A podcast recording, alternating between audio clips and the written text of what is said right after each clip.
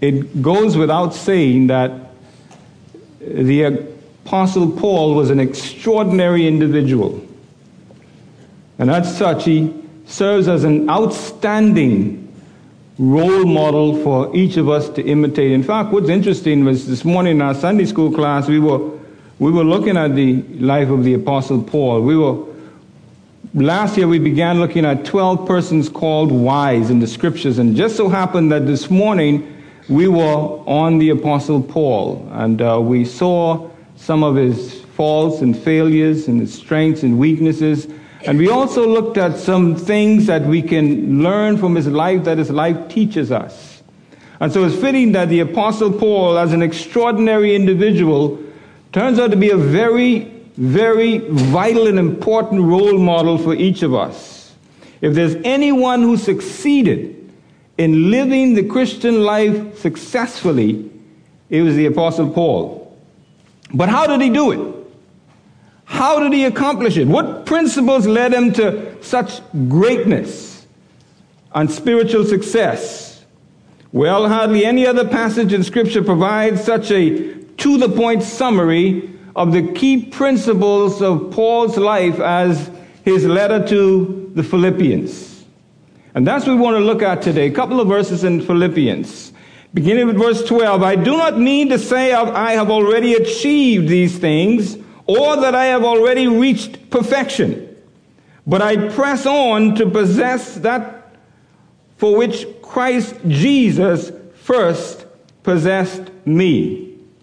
See, as far as the Apostle Paul was concerned, he didn't consider himself as already having attained perfection. Perfection in this context is a reference to the issue of conformity to Christ. It never occurred to Paul that it was possible to reach a state of sinlessness or to arrive at a position in life where further progress could not be realized to any extent. He, more than anyone else, was most aware of the reality that satisfaction is the grave of progress. And sadly, many people have experienced that in the past year. In order for the purpose that Jesus served, Jesus Christ saved him for to be fulfilled, Paul decided that he needed to press on. The purpose of that momentous encounter with the Lord Jesus Christ, when Jesus sees him on the road to Damascus, is very, very clear. It was God's sovereign purpose to make him a pattern saint a saint who patterned his life in such a way that all of us could look at it and say, this is what God wants me to be. God wanted to show through Paul's life what he could do and would do in a human life that was totally and fully surrendered to him. And Paul allowed that to happen. Paul's perfection of conformity to Christ is not yet finished, he's saying. The process was still going on. And Paul structured his engagement in it to be so intensive that God's work of grace would not just continue, but it would deepen. And I trust that that will be the desire of all of our hearts today.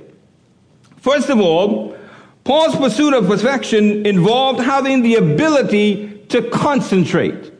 The ability to concentrate. He says in verse 13, No, dear brothers and sisters, I have not achieved it, not yet, but I focus on this one thing. Paul's intense focus on Christ caused him to be described by many around him and in his day, and even today, as a fanatic. Fitting label because a fanatic is a person who does not change his mind or change the subject. That was Paul.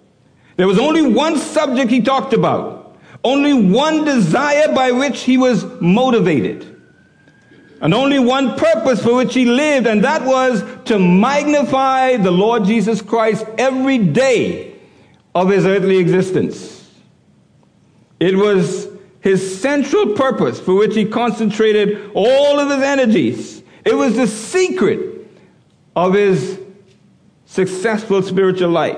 One reason why so many, so much effectiveness, so much effectiveness, ineffectiveness rather, in Christian living today is not because of a lack of love or a lack of desire. We all have those things.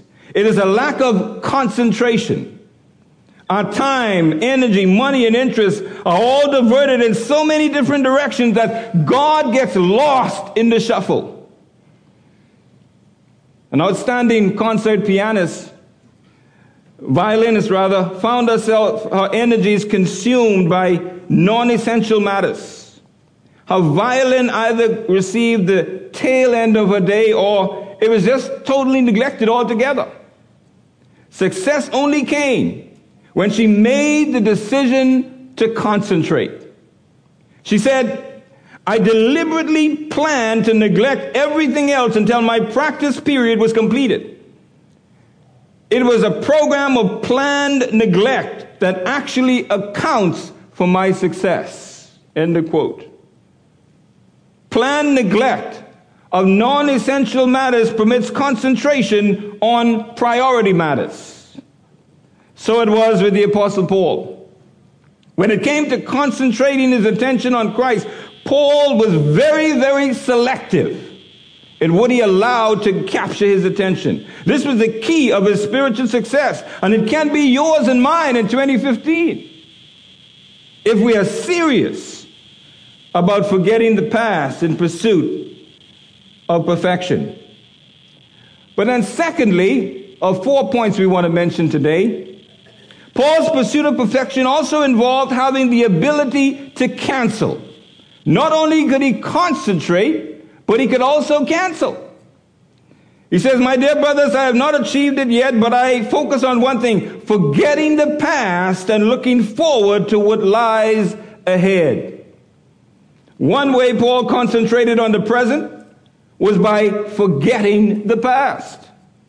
Anything in the past which would, which could hinder his spiritual progress in the present, he canceled out of his mind. In other words, Paul knew something that many of us don't know. He knew exactly how to forget. Do you? Many of us are still, it's 2015, many of us are still hanging on to some things from 2014 that really run rap short of our lives. The reason why many are not able to achieve spiritual success today in their lives is because they carry too many burdens from yesteryear or yesterday. Learning how to forget is the secret to spiritual success. And that is what Paul is teaching us here. Believe it or not, there is a need for us to forget our accomplishments of the past. There's a necessity for us to do that. Why? Because being so captivated with what God has done or has used to do in our lives, or being so fascinated by some spiritual mountaintop experience of yesteryear can cause us to miss the new and exciting things and victories that God wants to accomplish in our lives this year. Without a doubt, there is a justifiable need for us to forget our hurts. All those hurts of the past, there is a justifiable need to forget them. You see, because without being hurt, occasionally, it would be impossible for us to relate to others who hurt. In other words, we'll not be able to genuinely and truthfully say when someone is hurting and you go to them to say, Child, I know what you're going through. Without being hurt, we couldn't say that.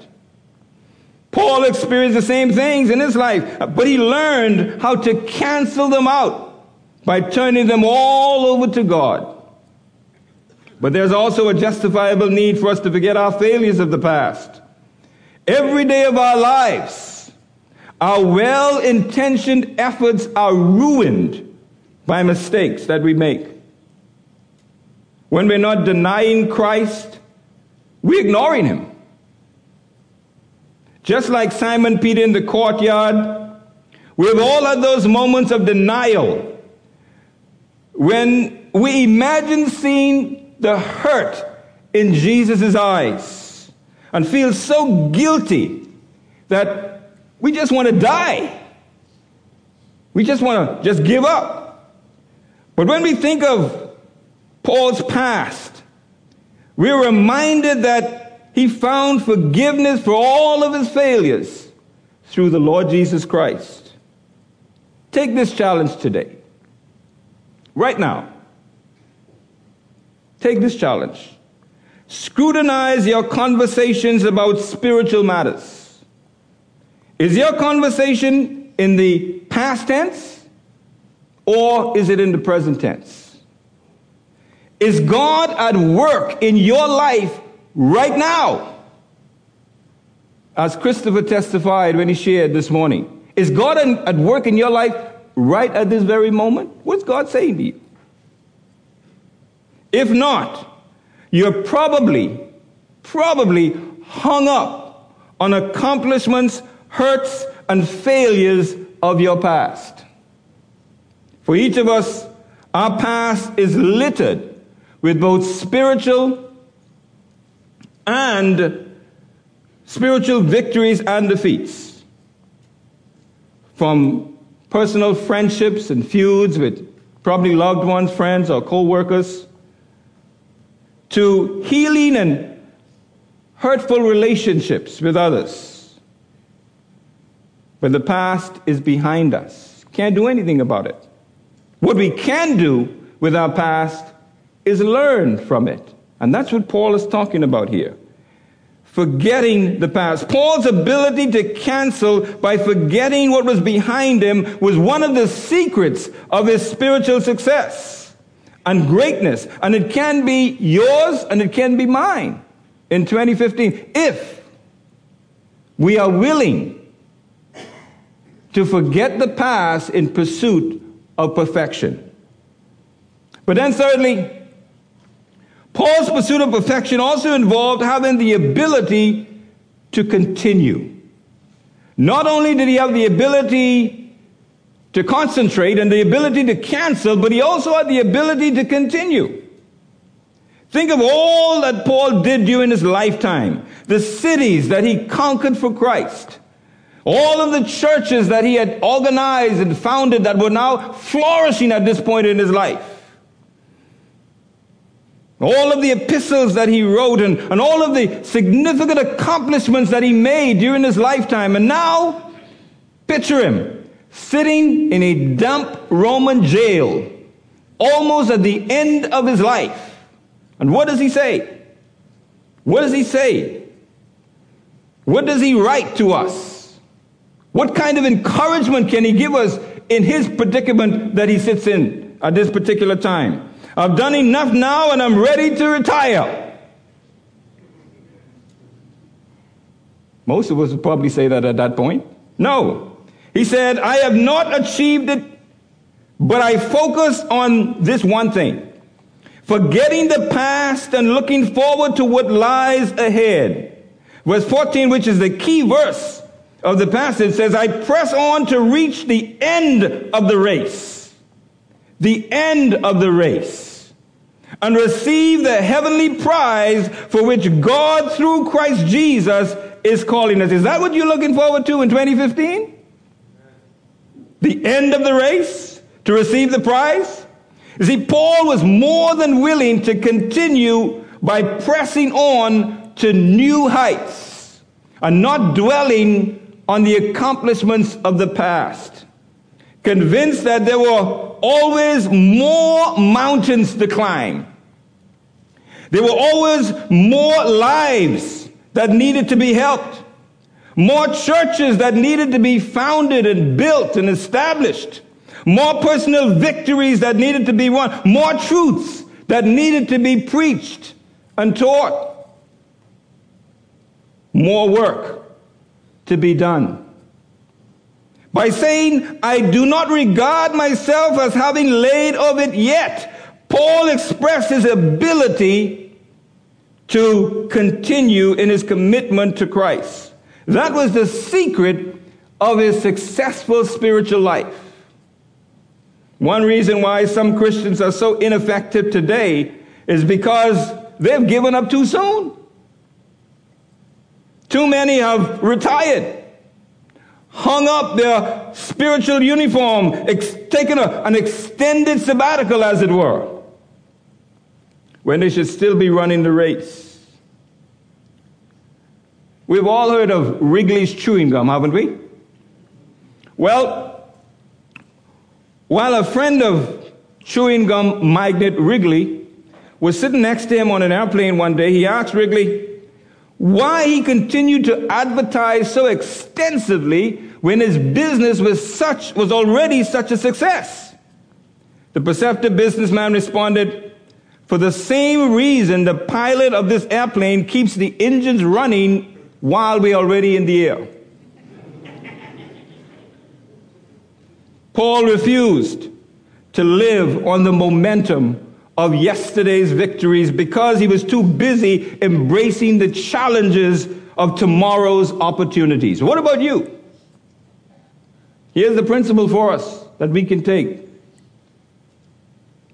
Like Paul, let us press on toward the goal of the prize for the upward call of God in Christ Jesus. Verse 14. Until Jesus calls or until he comes. Paul's goal was not just to know Christ, not even just to be like Christ, but to be all Christ had in mind for him to be. It was the goal that required all of Paul's energies, and he exercised it to the fullest. After all, think about it. If there was anyone who had a reason to forget the past, it was Paul. Why? Because, as we mentioned in class this morning, he was a co conspirator in the death of the first Christian martyr. Now, isn't that something you'd like to forget? He held the garments of the people who stoned Stephen to death. And his holding of the garments indicated his approval that what they were doing was the right. He, he agreed with it. And stoning was a gruesome death in those days. So if anybody had a reason to forget, it was Paul. But here's the principle we can take from Paul's life. As we look at 2015, and try to put behind us the mistakes and the, and the, and the failures of 2014. One accept the good example set by the Apostle Paul. Some years ago, there was a, a lot of hype about wanting to be like Mike. Remember that? But how about wanting to be like Paul? Accept the good example set by Paul. Refuse to let anything take your eyes off the goal of knowing Christ. Adopt the single mindedness of an athlete in training by laying aside everything harmful and forsaking anything that could distract us from effective Christian living. This is what Paul's life teaches us. See, we've all done some things we are ashamed of, all of us. And we live on the, with the anxiety that we have, of, of what we have been and what we want to be. Because our hope in is in the Lord Jesus Christ, however, we can let go of the past guilt and look forward to what God will help us to become. And only God can do that. Don't dwell on your past. Instead, grow in the knowledge of God by concentrating on your relationship with Him right now. Realize that you are forgiven and then move on to a life of faith and obedience. Look forward to a fuller and more meaningful life because of your hope in Christ. What is holding you back right now? What is it? The ability to continue was one of the secrets of Paul's spiritual success. And it can be yours and mine in 2015 if we're really serious about forgetting the past and pursuing perfection. But then, fourth and finally, Paul's pursuit of, of perfection also involved having the ability to comply. He had the ability to concentrate, the ability to continue. He also has the ability to comply. What does comply mean? It means to conform, to submit, to obey. Verse 15 says, Let all who are spiritually mature agree on these things. If you disagree on some point, I believe God will make it plain to you. In other words, let as many as are spiritually mature, like Paul, share Paul's willingness to suffer and die for Christ. And if necessary, bend over backwards in pursuit of putting on the likeness of the Lord Jesus Christ. We know what it means to bend over backwards, don't we? This is the what can be described as the mature view of the Christian faith that some people call extreme and radical and fanatical. When you live this kind of life, people will call you that because they don't understand who you're living for. But Paul says that those who are spiritually full grown will consider that this is only, this is the only sensible, reasonable, practical response to the one who willingly shed his blood on Calvary's cross, on that hill called Calvary so many years ago. Paul realizes that everyone will not agree with adopting such a seemingly risky philosophy. But he expresses the confidence that if anyone is really eager, really interested, really enthusiastic to know, the truth of the matter is God will reveal it to them. When he says, if you disagree on some point, God, I believe God will make it plain to you. And God does so all the time. See, one reason why there's such an easygoing, complacent Christianity today is because many don't really want to know the truth. Many are not willing to obey the demands of ultimate Christianity. To those who are willing to follow God, God is willing to reveal the truth in every possible way. But then Paul adds, in the meantime, we should live up to any light the Lord has given us by saying we must hold on to the progress we have already made. That's verse 16. But then the question is, why is this so important? Because it is unacceptable to waste time waiting until we reach a fuller knowledge of Christ, of what is required of us as Christians. So while we're waiting, since you want to wait, while we're waiting for the Lord to reveal the full implications of the cross to us, Paul says we should comply with whatever measure of truth God has already given us, or God has already allowed us to receive. You see, sometimes we can it can be so hard trying to live the Christian life that it leaves us exhausted and discouraged. Some believers are at that point right now. Sometimes we think we can, we can never please God with our life because we feel so far from perfect.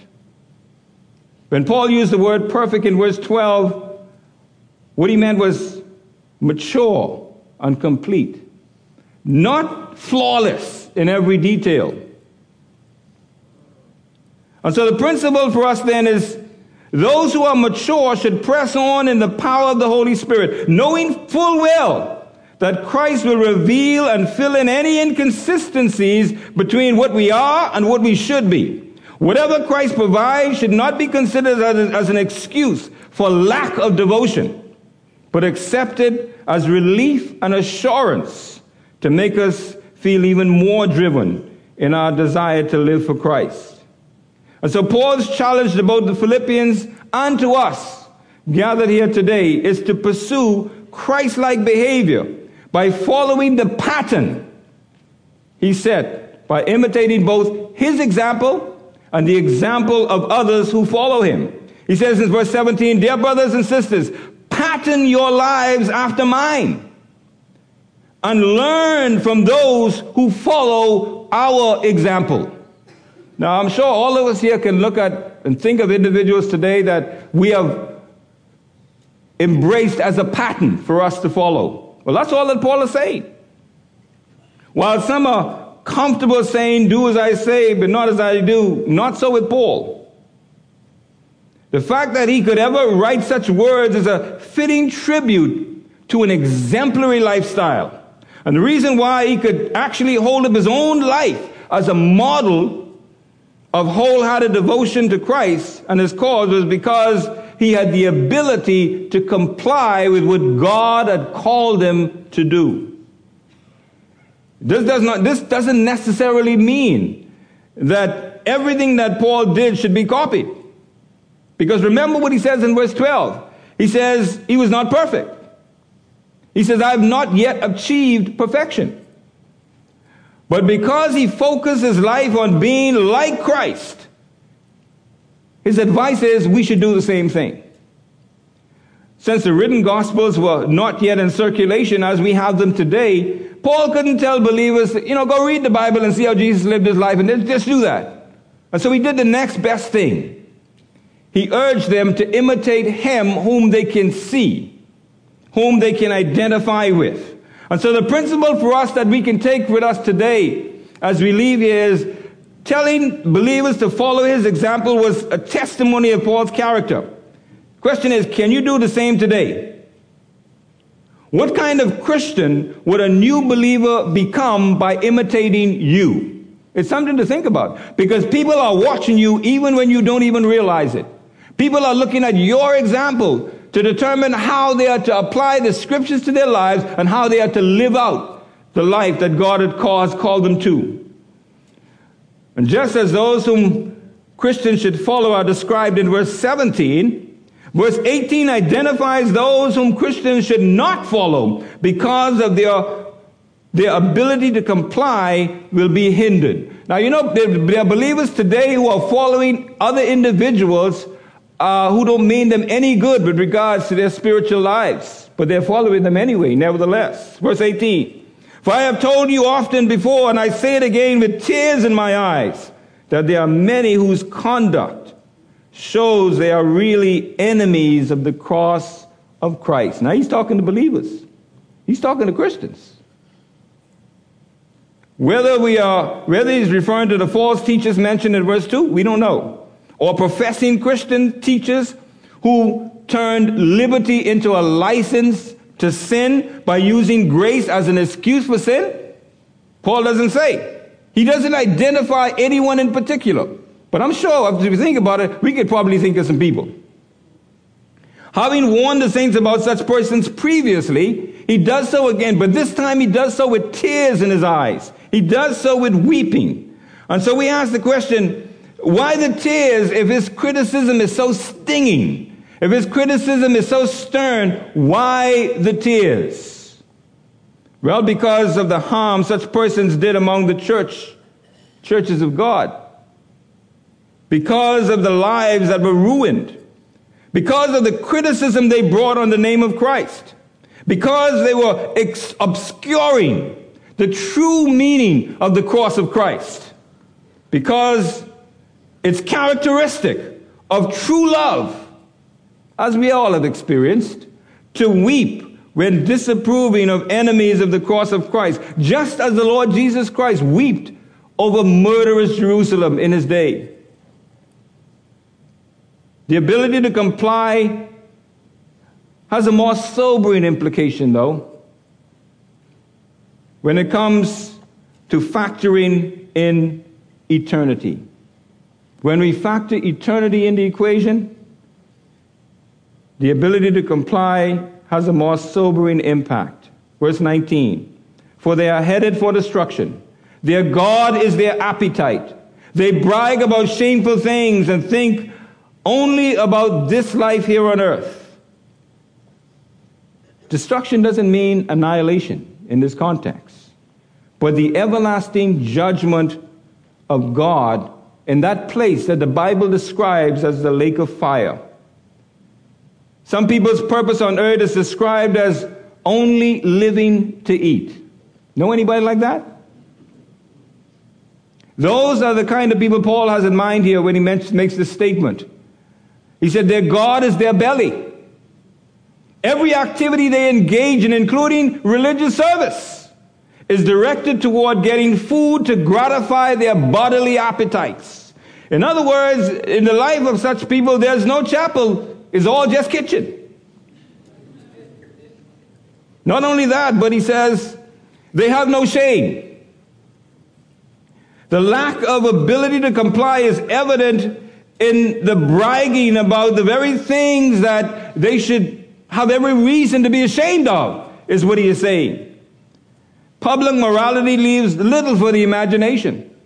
Someone wrote a song the other day about how people dress when they go to church.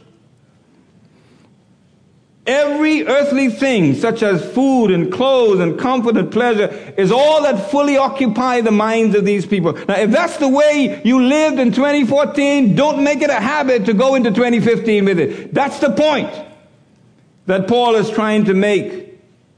Behaving like they can live, for, they, have, they, they're able to live forever. Eternity and heavenly issues doesn't upset much the mix up in the muck of this world as far as these individuals are concerned. And then Paul wanted to remind the believers that even though Philippi was a colony of Rome, the Philippians uh, and the Philippians were enjoying all of the trappings and protections and, and privilege of Roman citizenship, he prompts, he, it, it prompts Paul to stress the heavenly minded attitude that the believer should have. As a part of the ability to comply. Verse 20. But we are citizens of heaven, where the Lord Jesus Christ lives, and we are eagerly waiting for him to return as our Savior. Paul reminds believers that their citizenship is where? In heaven, not here on earth. And this scripture also clearly teach that we are to be subjects to the governmental authorities because they're, they're ordained by God. But we need to take into consideration that as believers, we should be obedient to the government in everything that is not expressly forgive, forbidden by the Lord. Like the Philippians, we are a colony of heaven on earth today. But our first loyalty is to the Lord in heaven. And so, as heavenly citizens exercising the ability to comply, we eagerly, we are eagerly waiting for him to return. Are you eagerly waiting for him to return? We sang that song today. Soon and very soon, we are going to see the King. I wonder how many of us meant that. You know, they said sometimes uh, when, when the Lord comes, some believers are going to go up feet first because they're going to be holding on to the things of this world. In the original phrase, that word, that phrase, eagerly wait for, is, in, is a strong language. It expresses uh, the, the serious anticipation of, some, of something believed to be coming. It literally means to push the head and neck forward in anxious expectation of hearing or seeing something. Is that you today? Notice the reason for such optimism, which should give us all the more reason to exhibit the ability to comply. Verse 21, last verse. He will take our weak mortal bodies and change them into glorious bodies like his own, using the same power with which he will bring everything under his control. Now, aren't we all looking for those new bodies? Amen. Aren't we? Yes, Some of us struggling now with all kinds of illness. Amen, Brother Craig? We struggling, eh? I know, boy, I know, can identify. We're struggling. All kinds of ailments. The reason for him changing our bodies doesn't imply that the body is evil or wicked. No implication of that. Because the, any evil actually lies in the wrong that the body is used for. Today, our degrading body limits and cramps us because it's susceptible to all kinds of things wrinkles, People spending millions of dollars trying to get rid of wrinkles. Age. Nobody wants to get old. Sickness. Scars. Suffering. And that dreaded death. One day, however, our bodies will be transformed into a body of glory. Now, while we don't know the full extent of what this all means, we do know that it will no longer be vulnerable to death and decay. We know that. That's a fact. No longer be limited to time and natural barriers. It will be an actual body completely matched to heavenly conditions, the environment that we're going to be in. And even though it will be a body like the resurrection body of the Lord Jesus Christ, each person will have their own individual physical identity. throughout all eternity. This is the reason why it's so important to comply. And this is what Paul is thinking about. The text does not teach that we will be like the Lord Jesus Christ to the extent of possessing God's attributes of all knowledge and all power and omnipresence and all that sort of stuff. But we will be like the Lord Jesus Christ morally forever because we will be eternally free from sin. Now, isn't that great? Amen. He is able. This tells us how able our God is. It reminds us that our God is able. He is able to save. Hebrews says, therefore he is able once and forever to save those who come to God through him. Hebrews also says he's able to help. Since he himself was gone through the suffering and testing, he is able to help us when we are being tested. Jude tells us he's also able to keep. Now, all glory to God who is able to keep you from falling away and will bring you with great joy into the glorious presence without a single fault. But our text today tells us that he is also able to subdue.